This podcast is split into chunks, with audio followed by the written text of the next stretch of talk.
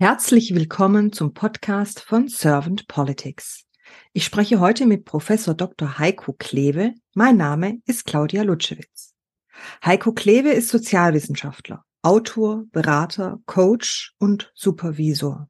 Und er ist auch Inhaber des Lehrstuhls für Organisation und Entwicklung von Unternehmerfamilien am Wittener Institut für Familienunternehmen an der Universität Witten-Heidecke. Heiko Kleve forscht und berät zu Nachfolgeprozessen, Konfliktbewältigung und Strategieentwicklung. Und er befasst sich mit der Organisation und Entwicklung von Unternehmerfamilien.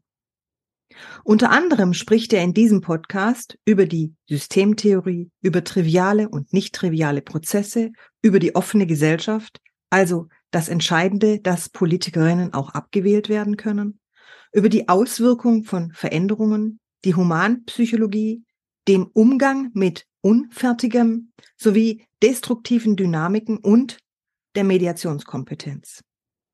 Beim Thema Mediation in der Politik stellt er das Tetralemma vor und spricht unter anderem auch über die Windows of Opportunities. Es geht in diesem Podcast unter anderem um Mediation, Politik und Macht im systemischen Blick. Ich kann Ihnen ein kurzweiliges Gespräch versprechen. Schön, dass Sie heute dabei sind. Servant Politics, der Podcast für politische Reflexionsimpulse. Guten Morgen, Heiko. Ja, danke, liebe Claudia, für die Einladung zu dem Podcast. Sehr, sehr gerne. Und ich freue mich jetzt sehr auf deine Impulse zum Thema Politik der Zukunft und bin auch mal sehr gespannt auf deine Gedankenfunken, die gleich so sprühen werden. Und solange du jetzt keine erste Frage an mich hast, gehe ich einfach mal in Medias Res und stelle die erste an dich. Mhm, wunderbar. Heiko, wenn du an Politik denkst und so an die Aufgabe von Politik, was ist denn das nach deiner Meinung oder was ist die Aufgabe von Politik für dich? Ja, das ist eine wirklich äh, sehr herausfordernde Frage, ähm, will ich gleich mal so auf den Punkt bringen. Und wenn ich so gleich diese Frage für mich beantworte und versuche, so äh, einige Ideen dazu äh, zu finden, dann will ich vorher sagen, dass ich das so vor dem Hintergrund mache, auch meiner Biografie. Ne? Ich bin ähm, 20 Jahre DDR sozialisiert, habe also eine bestimmte Form von Politik erlebt, von Staat, der also die Gesellschaft ähm, im Ganzen steuern wollte und auch in die Lebenswelten der Menschen sehr stark hinein dirigiert hat, ja. Und ähm, das ist sozusagen ein Kontext, der auch immer mit drinsteckt, diese Erfahrung prägt mich natürlich auch. Zweitens äh, bin ich mit der Systemtheorie, den systemischen Ansätzen, auch so postmodernen Ansätzen sehr eng verbunden seit 30 Jahren inzwischen schon. Und auch diese Perspektive ist sehr stark ähm, bei mir im Denken. Und drittens befasse ich mich jetzt auch seit einigen Jahren so mit liberalen ähm, Ansätzen, mit der liberalen Sozialphilosophie, ja, die auch meine Denkweise in Bezug auf Politik prägt. Also Politik ist für mich ähm, ein wichtiges gesellschaftliches System, das die Rahmenbedingungen für das, was so in der Gesellschaft passiert, was Wirtschaft macht, ja, was Wissenschaft macht, was äh, Recht macht, was Kunst macht, Gesundheit macht, ja, ähm, setzt. Also Politik ist zuständig für die Spielregeln, mit denen wir uns in der Gesellschaft sozusagen aufeinander beziehen. Ja, also die Politik soll die Kontexte setzen, damit man fair miteinander umgehen kann. Ne? Das ist für mich die zentrale Aufgabe. Und aus der Systemtheorie heraus ähm, kann man aber klar sagen, Politik hat es mit Macht zu tun oder Politik spielt mit Macht, nutzt das Medium der Macht. Es geht darum, wie Luhmann immer gesagt hat, also kollektiv verbindliche Entscheidungen zu treffen, die dann eben für alle Menschen, für Unternehmen, für Organisationen, ja, gelten und wonach sozusagen diese hm, Akteure der Gesellschaft sich verhalten, ja, wonach sie spielen, wonach sie ihre Interaktionen auch regulieren müssen. Ne? Dieser Rahmensetzer, der mit Macht agiert, das ist für mich Politik. Mhm. Und dann nimmst du es gerade auch so wahr? Das nehme ich auch gerade so wahr. Wobei ich ähm, eher ähm, einen Ansatz verfolge, auch für mich aus der Systemtheorie kommt, der Politik begrenzt. Also Politik müsste sich auch selber immer wieder begrenzen. Ähm, wenn ich sage Spielregeln, ja, klar, dann geht es darum, auch über Gesetze sozusagen bestimmte ähm, Formen des Umgangs zu setzen. Aber dann ist immer die Frage, inwieweit soll die Politik darüber hinaus intervenieren? Etwas in die Gesellschaft reinbringen und versuchen, irgendwelche Ziele umzusetzen. Also ich gehe davon aus, wie auch in allen systemischen Prozessen, also auch ähm, in der sozialen Arbeit, in der Therapie, in der Beratung, im Coaching, Organisationsentwicklung, ähm, dass so stark wie nötig, aber so wenig wie möglich interveniert werden sollte. Ja, dass wir eher die Selbstaktivität, die Selbstorganisation der Akteure stützen sollten und dass wir, dass wir davon ausgehen, dass die Menschen, die Organisation am besten wissen, was gut für sie ist. Und im Zusammenspiel sozusagen der unterschiedlichen Akteure entsteht dann etwas, ja, was bestenfalls für alle ein Gewinn ist, für alle ein Profit ist, für alle positiv ist. Daher würde ich sagen, die Politik organisiert dieses Zusammenspiel, moderiert dieses Zusammenspiel, aber setzt so wenig Interventionen wie nötig und so viele wie nötig. Das ist so meine Perspektive. Ich wäre also für Selbstbegrenzung der Politik, ja. Und da erlebe ich gerade eher eine Überhöhung, eine, eine Idee von Politik, die alles Mögliche regeln will und in alles Mögliche Nein intervenieren will. Und das haben wir in der Corona-Zeit erlebt. Das erleben wir jetzt aber auch in Bezug auf die Energie. Ähm, das erleben wir eigentlich seit geraumer Zeit immer wieder, ja. Und das ist natürlich eine starke interventionistische ähm, Politikidee. Und wenn von Interven Interventionismus ähm, die Rede ist, dann kann man auch sehr schnell immer so sogenannte Interventionsspiralen sehen. Ne? Das sehen wir auch in Professionen, wie ich erwähnt habe, ne? soziale Arbeit oder was auch immer für Beratungsprozesse.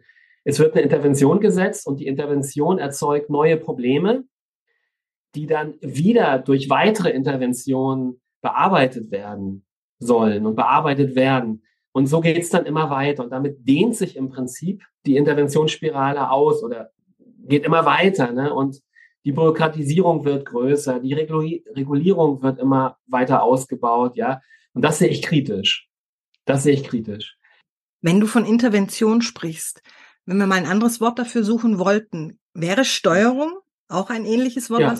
Mhm. Also Eingriff, versuche etwas zielgerichtet zu steuern, ja, etwas, ich habe eine Idee im Kopf, vielleicht als Politikerin, als Politiker oder als Institution einer, einer, einer politischen Einheit.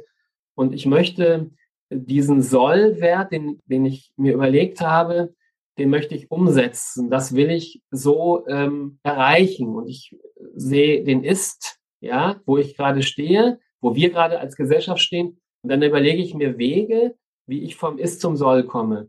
Das Problem ist nur, wir haben es mit man sagt ja in der Systemtheorie komplexen Problemen zu tun oder man sagt auch nicht trivialen Problemen. Also das bedeutet, das ist eine Formulierung von Heinz von Förster, nicht trivial. Wir haben es eben nicht mit trivialen Systemen zu tun. Triviale Systeme äh, sind welche, die wir jetzt steuern können. Eine Maschine können wir steuern, ein Auto können wir steuern. Wir drücken auf den Knopf, dann passiert etwas, ja, und das können wir vorherbestimmen.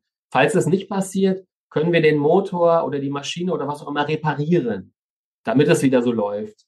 Aber bei nicht trivialen Systemen, also alle sozialen Prozesse zwischen Menschen, Politik, ja, Gesellschaft, ähm, auch Gesundheit, ne, das sind nicht triviale Prozesse. Die sind mit so vielen Variablen ähm, durchsetzt. Und wir selber sind auch eine Variable davon. Wenn wir da irgendwas versuchen zu verändern, dann hat das so viele Auswirkungen, dass wir nicht vorhersehen können, was am Ende rauskommt. Wir sind also nur begrenzt in der Lage, da überhaupt zu steuern. Deshalb ist der Steuerungsbegriff für mich grundsätzlich schwierig, wenn Politik ähm, im Blick ist. Ich würde dann eher von Moderation, von Gestaltung sprechen. Das wären eher so Begriffe, die aus meiner Sicht passend sind oder von Anregung, ja, von Anregung zur Selbstaktivität der Gesellschaft. Ne? Also die Bürger in ihrer Selbstaktivität ernst nehmen, die Unternehmen in ihrer Selbstaktivität ernst nehmen und auch Natürlich gehört da auch ein Zutrauen. Jetzt würden manche vielleicht sagen, es ist so naiv, ja. Aber dieses Zutrauen, ja, dass die Menschen ähm, selbst am besten wissen, was gut für sie ist, das, das habe ich, ja. Und äh, so würde ich ansetzen.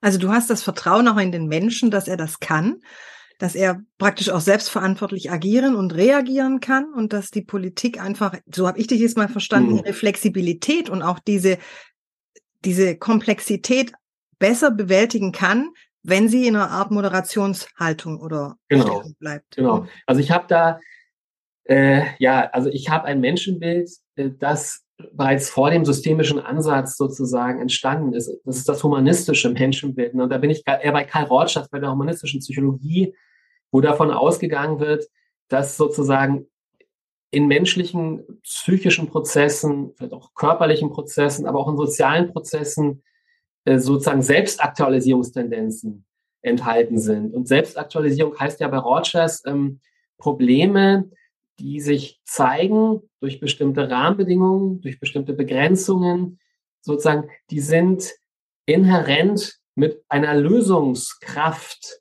ja, verbunden. Und wenn die Rahmenbedingungen passen, ja, dann, dann sozusagen tendiert die Lösung zur Entfaltung. Ja, die Lösung steckt bereits im Problem. Und wir müssen sozusagen diese Entfaltungsdynamiken, ja, die müssen wir anregen. Und dafür brauchen wir Rahmenbedingungen. Ja, zum Beispiel, ich will mal ganz konkret, ich beziehe es jetzt tatsächlich mal auf Corona. Äh, da haben wir von vornherein eine sehr eingeengte Debattenkultur, Diskurskultur gehabt. Es wurden nur bestimmte Wissenschaftlerinnen, Wissenschaftler einbezogen von der Politik, um Entscheidungen vorzubereiten, wie mit der Corona-Pandemie umzugehen ist. Das war aus meiner Sicht und nicht nur aus meiner Sicht, also Klaus Stör zum Beispiel als ein bekannter Epidemiologe hat da eine ähnliche Perspektive immer wieder gebracht, haben wir zu wenig die unterschiedsgesättigten Diskurse, so nenne ich das jetzt mal, ähm, angeregt. Das bedeutet Diskurse, die die Politik eröffnet, wo verschiedenste Positionen zusammengeholt werden. Und auch wirklich sehr, sehr kritische Positionen, die vielleicht ganz andere Ausgangsannahmen machen als äh, die meisten. Ja, auch diese Leute sollten einbezogen werden, weil das Leute waren in dem Zusammenhang, die viel Erfahrung hatten, die mit Pandemien in der Vergangenheit zu tun hatten, die Epidemiologen waren, ja, ähm, die einzubeziehen. Und dann entwickelt sich durch diese Unterschiedlichkeit des Diskurses etwas Neues bestenfalls, wenn es gut moderiert wird. Ich denke da, ich habe ich hab kürzlich vor ein paar Tagen einen Vortrag gehalten beim Mediations-Online-Camp und der hieß Hart in der Sache, weich in der Beziehung. Wie wir kontroverse Debatten so gestalten können, dass Erkenntnisfortschritt passiert. Das bedeutet eben, dass wir sozusagen anerkennt in unserer persönlichen hm, Beziehung sind, aber durchaus kontrovers in den Disput gehen, was die Positionen angeht. Das können wir aber manchmal nicht selbst. Da brauchen wir Unterstützer, Unterstützerinnen. Und das kann die Politik möglicherweise auch nicht selbst. Da brauchen wir möglicherweise sowas wie Mediationskompetenz, ne, die da hilft, ja, sowas gut hinzukriegen. Und da, das ist die Rolle von Politik aus meiner Sicht, ja. Hm. Habeck sagte ja auch mal in einem seiner Bücher, Politik ist Mediation. Wunderbar. Da bin ich mit ihm 100 Prozent äh, einer Meinung. Wobei natürlich viele Mediatoren jetzt wahrscheinlich und Mediatorinnen jetzt aufschreien würden, so nach dem Motto, oh, die Mediation in die Politik, das geht so nicht. Man kann, weil Mediation ja doch sehr nach Interessen und Bedürfnissen auch schaut, dass dann viele sagen, das geht in der Politik nicht, da geht uns irgendwie die Debattenkultur vielleicht verloren.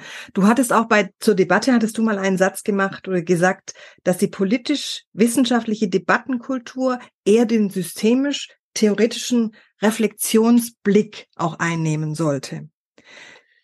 Ja, für mich ist das Systemische eine Perspektive, die sich äh, mit äh, dem Unkontrollierbaren eben auch versöhnt. Ne? Also wir leben in einer unfertigen Welt und diese Welt, die wird, wird nicht fertig, die bleibt unfertig. Wir, wir sind im Unvollendeten und wir bleiben im Unvollendeten. Es ist eine never-ending Story, dieser Weg, ja, ähm, Probleme zu lösen. Und wenn wir ein Problem gelöst haben, dann kann es sein, dass die Lösung irgendwann das neue Problem ist. Ne? Paul Watzlawick, ja, wenn die Lösung zum Problem wird. Ähm, und damit, äh, das ist eine grundsystemische Perspektive. Damit sollten wir uns erstmal arrangieren. Das heißt, genau genommen ist es auch ein Abschied von Utopien. Ne? Also ich bin ja, habe ich ja gesagt, in der DDR aufgewachsen. Und wir wurden da mit Utopien des Sozialismus, des Kommunismus ja permanent konfrontiert. Und darin wurde jetzt die Lösung gesehen für alles. Und das Problem ist, dass diese Lösungsperspektive ähm, menschenfeindlich geworden ist. Sozusagen, dass eine Gesellschaft entstanden ist, die wir jetzt übrigens in China auch sehen, ja, wenn wir das die Null-Covid-Politik dort beobachten, die die Menschen jetzt äh, auch endlich, ähm, sage ich mal, also wo Menschen auf die Straße gehen, das ist eine extrem äh, gefährliche Situation ja für, für Menschen in China, da auf die Straßen zu gehen, da habe ich Hochachtung, ja. Äh, wenn sie da jetzt demonstrieren gegen diese sehr menschenfeindliche Covid, No-Covid-Politik, wo Leute eingesperrt werden. Ja, also dieses, dieses äh, Unfertige, mit dem wir permanent zu tun haben, das gilt es zu akzeptieren und dennoch immer wieder in eine Reflexion zu gehen. Also was muss noch einbezogen werden? Was sehen wir noch nicht? Also das Systemische ist für mich auch immer der Blick auf das Ausgeblendete. Das, was aber wichtig wäre, einzublenden. Ja, in die, in, in, ins, ins Blickfeld zu bringen. Und das bezieht sich auch auf Personen, auf Menschen. Also wen haben wir alles äh, in der Corona-Zeit als Wissenschaftlerin, als Wissenschaftler außen vor gelassen, ausgegrenzt? Und das Problem ist, man stärkt damit im Prinzip das, was man vielleicht von der Politik schwächen will, wird eher gestärkt. Es entstehen da Nischen, die werden immer größer, die werden vielleicht auch destruktiv. Aber wir wissen, das wissen wir aus der Psychoanalyse, das wissen wir auch aus dem systemischen Ansatz, aus Ausstellungen können wir das immer gut auch rausziehen. Wenn etwas verdrängt wird, ausgegrenzt wird, abgeschoben wird, ja, tabuisiert wird, dann entwickeln sich sozusagen im Hintergrund destruktive Dynamiken. Die kommen dann irgendwann zum Vorschein als Monster, als Fratze, als Ungeheuer, will ich jetzt mal drastisch sagen, ja. Und ähm, wenn wir die aber versuchen, vorher schon passend einzubeziehen, die ausgeblendeten, ja, Diskurse hinkriegen, dann können wir eine ganz andere konstruktive Perspektive entwickeln. Also ich bin sozusagen gegen Dämonisierung von Personen, ja, von Positionen auch für, für, für eine integrative Kraft, die auch die Politik zu realisieren hat. Ne? Das ist eher so meine Perspektive. Und ich denke, so habe ich dich jetzt verstanden, dass der Weg dazu der Austausch ist, der Diskurs, und der läuft ja über Kommunikation. Genau, über anerkennende Kommunikation, also Anerkennung in Bezug auf die Person, den Menschen, und dann natürlich durchaus kontrovers in die Debatte gehen. Also auch durchaus kontrovers in die Debatte gehen. Also ich arbeite ja gerne mit dem Tetralemma. Ne? Also wir haben beim Tetralemma die eine Position, wir haben die andere Position. Wir können natürlich noch viele andere weitere Positionen haben. Wir können auch sagen Polylemma. Ne? Es gibt viele gegensätzliche Positionen. Die gilt es in einen, in einen kontroversen Austausch zu bringen. Und dann geht es darum, die Position, die dritte Position, was ist denn trotz allem das Verbindende? Also jetzt nehmen wir mal Corona zum Beispiel Gesundheit. Ich denke, alle, die da kontrovers debattiert haben, waren auf der Spur der Gesundheit. Wir wollen alle gesund bleiben. Wir wollen eine Gesellschaft, wo Menschen gesund bleiben. Wir wollen aber auch auf die Kollateralschäden schauen, die auch sozusagen krankmachend sind, ja, die die Corona-Maßnahmen eben auch bewirkt haben. Das ist ja jetzt auch vom von der, vom Ethikrat, von der Alena Büchs äh, deutlich herausgestellt worden, ja, dass zu wenig geschaut wurde auf die Kollateralschäden bezogen auf Jugend zum Beispiel. Oder beim äh, äh, Krieg gerade, Ukraine, Russland. Frieden wollen wir alle, ja. Also die unterschiedlichen Positionen, äh, die da im Diskurs sind, haben das Friedenspostulat. Das ist eine Gemeinsamkeit. Jetzt gibt es die Position keines von beiden und keines von beiden schaut auf die Kontexte. Worum geht es denn eigentlich noch? Was ist ausgeblendet? Jetzt guckt man dann, was sind denn noch im Hintergrund Interessen, Bedürfnisse, Dynamiken, die wir noch gar nicht im Blick genommen haben, die wir uns mal anschauen sollten, ja? Darauf gucken wir. Und die fünfte Position, all dies nicht selbst das nicht. Wir blicken auf ganz übersehene Aspekte. Vielleicht auch blicken wir auf, ich nenne das mal jetzt den Kairos. Was sind Gelegenheiten, die wir jetzt nutzen sollten für etwas Neues, die sich gerade öffnen?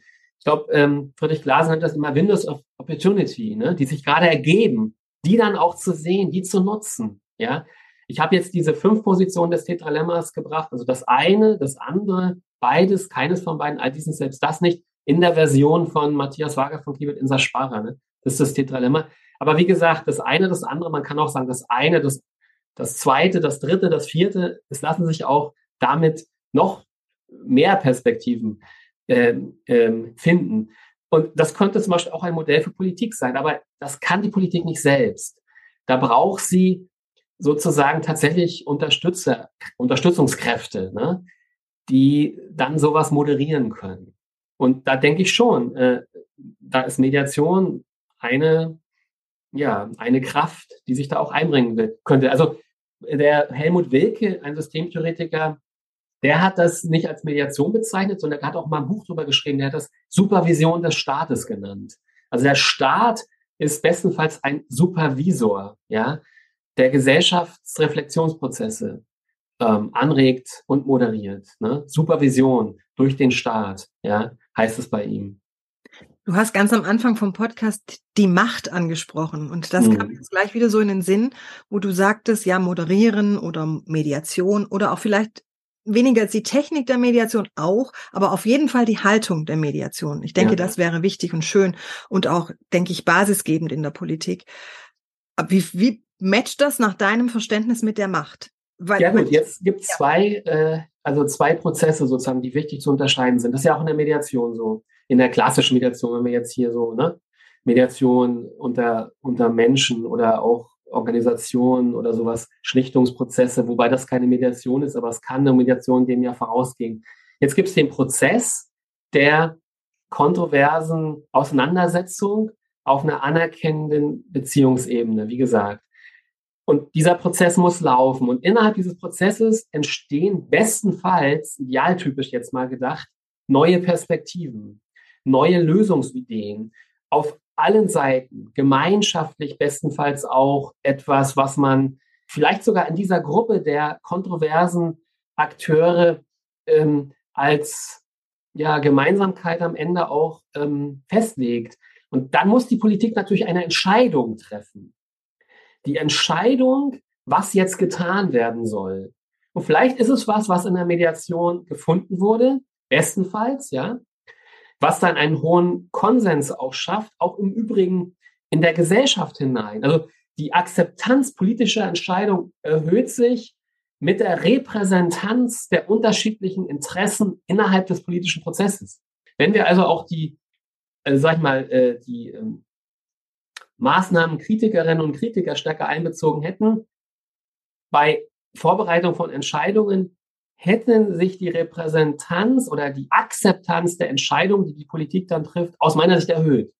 Ja, das sagt auch Klaus Stör im Übrigen in seiner in seinen Positionen. Also ähm, irgendwann muss die Politik eine Entscheidung treffen. Das ist ganz klar. Ne? Und diese Entscheidung, die ist dann wenn die Mediation nicht so gut gelaufen ist, vielleicht auch eine andere, als die die Mediation vorschlägt, ja. Aber zumindest diese Entscheidung muss getroffen werden und die gilt es dann natürlich auch verbindlich durchzusetzen. Die Politik setzt dann Entscheidungen kollektiv verbindlich durch.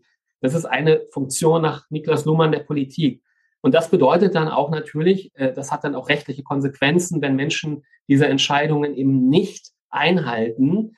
Das bedeutet, ähm, dass dann sozusagen rechtliche Konsequenzen drohen äh, durch die Exekutive sozusagen, die das dann durchsetzen. Also die Politik, Macht bedeutet ja, ich erwarte etwas von Menschen an Verhalten oder von Organisationen, von Unternehmen.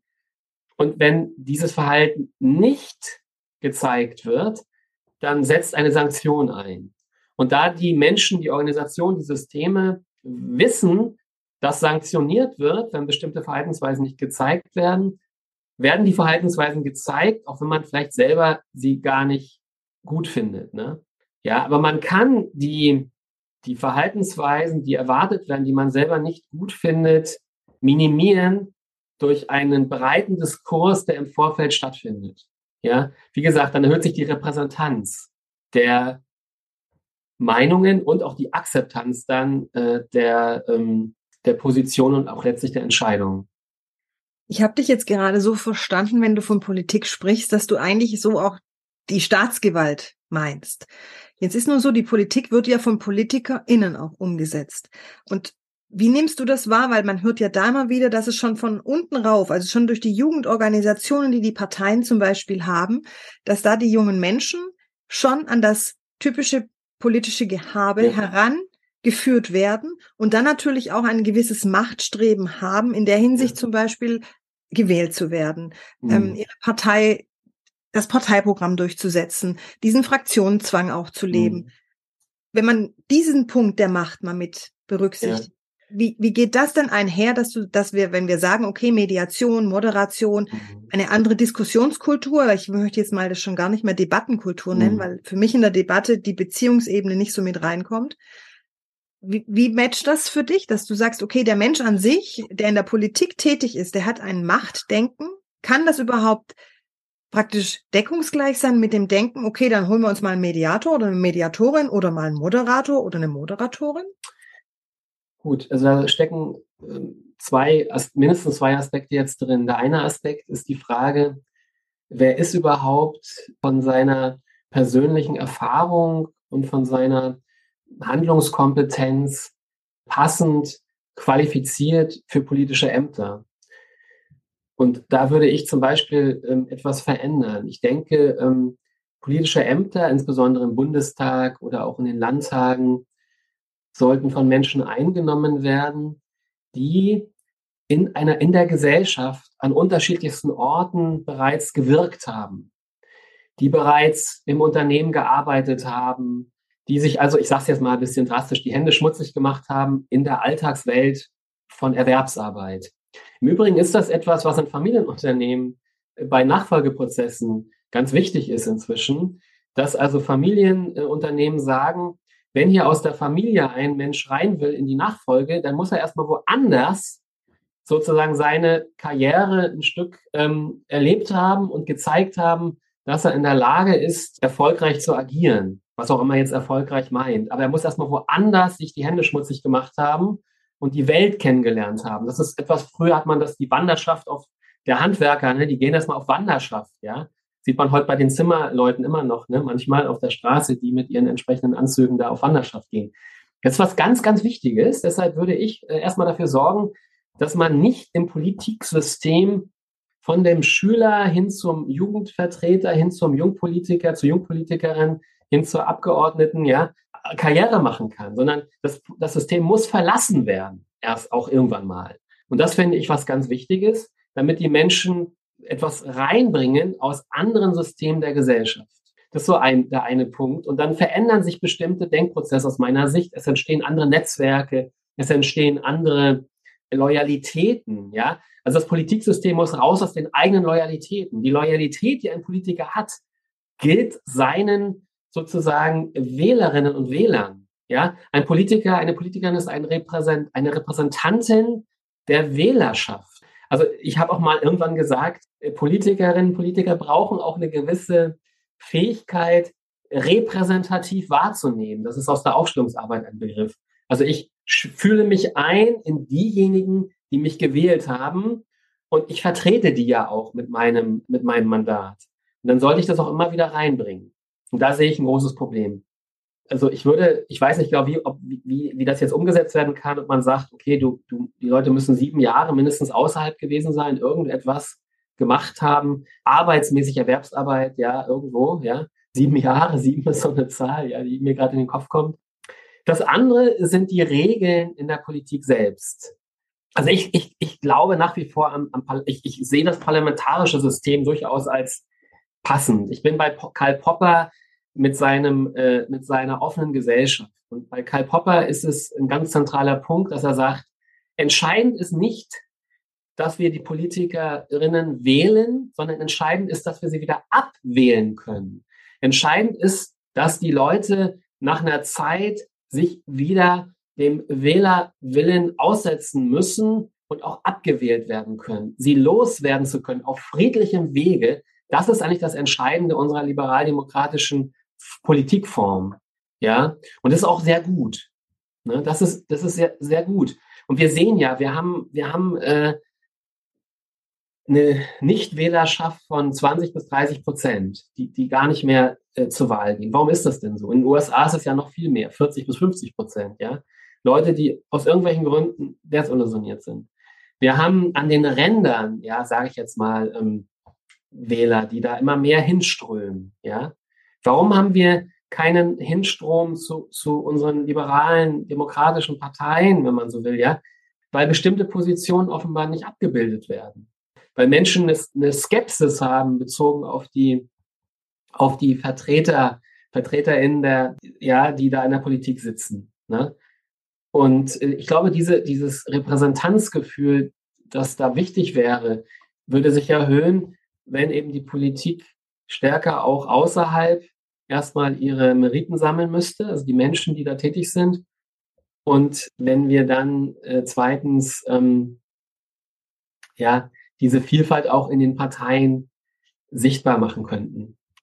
Ich habe das jetzt so verstanden bei dir, dass wir am System arbeiten müssten, also am System auch stark. Ja. Dafür brauchen wir die Arbeit im System durch die Menschen, die vielleicht, wie du hast es das verflixte siebte Jahr, will ich es jetzt mhm. mal nennen, dass man diese sieben Jahre hat, wo man einfach auch sich blaue Flecken mal holt, die mhm. ausheilen mhm. müssen und auch sollen, wo man aber aus den Erfahrungen für die Politik und für das Tätigwerden in der Politik ja Nutzen ziehen kann. Ja, genau. Und es, also das, was ich auch ges gesagt habe, ist das Netzwerkthema, habe ich reingebracht. Also das hat auch was mit Loyalitäten zu tun. Also wem gegenüber fühle ich mich loyal? Meinen äh, Parteigenossinnen äh, und Genossen oder den, den der Wählerschaft, den Menschen sozusagen aus der, aus der Lebenswelt, aus der Arbeitswelt. Also wir brauchen stärkere, ich sag mal, äh, heterogene Netzwerkstrukturen, die zu den Menschen hin ausgerichtet sind.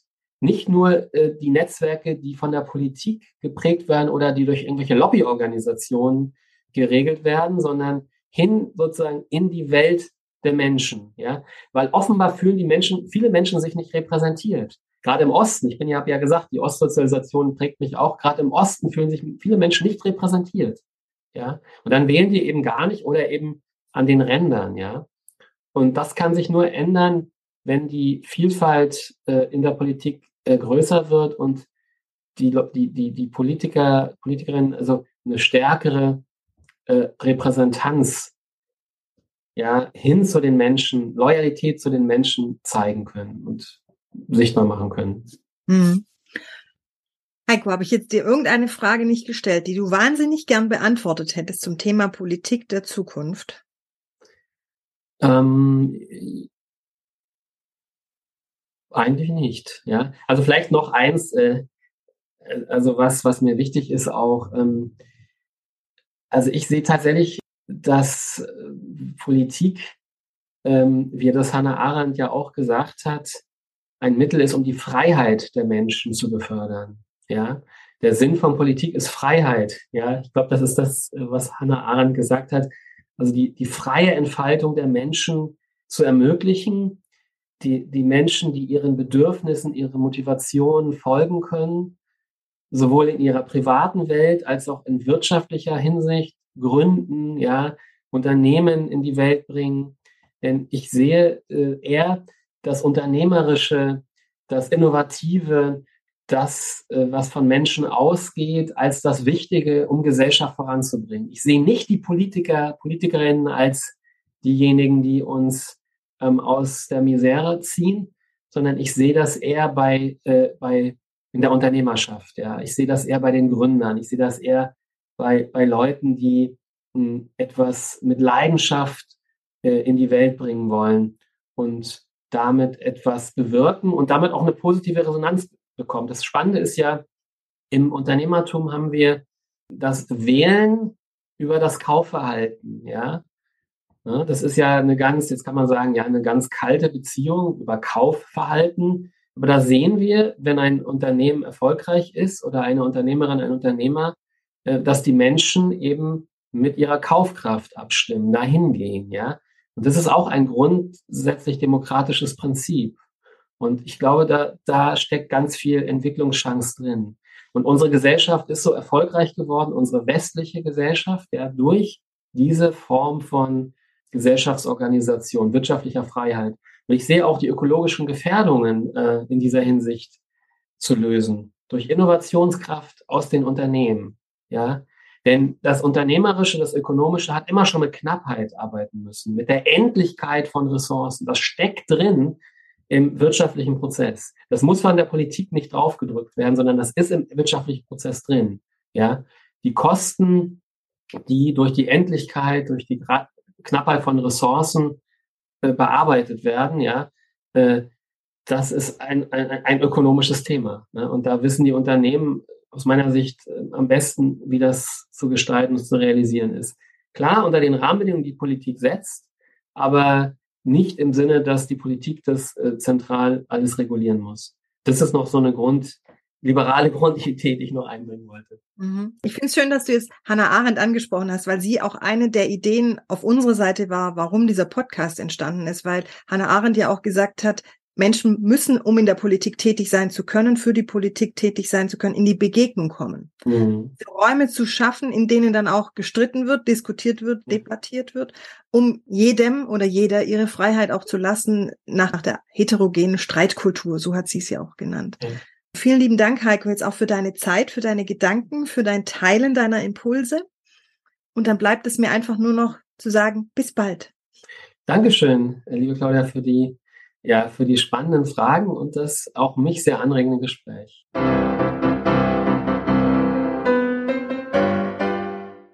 Servant Politics gibt's auf Spotify, Apple Podcasts und überall, wo es Podcasts gibt.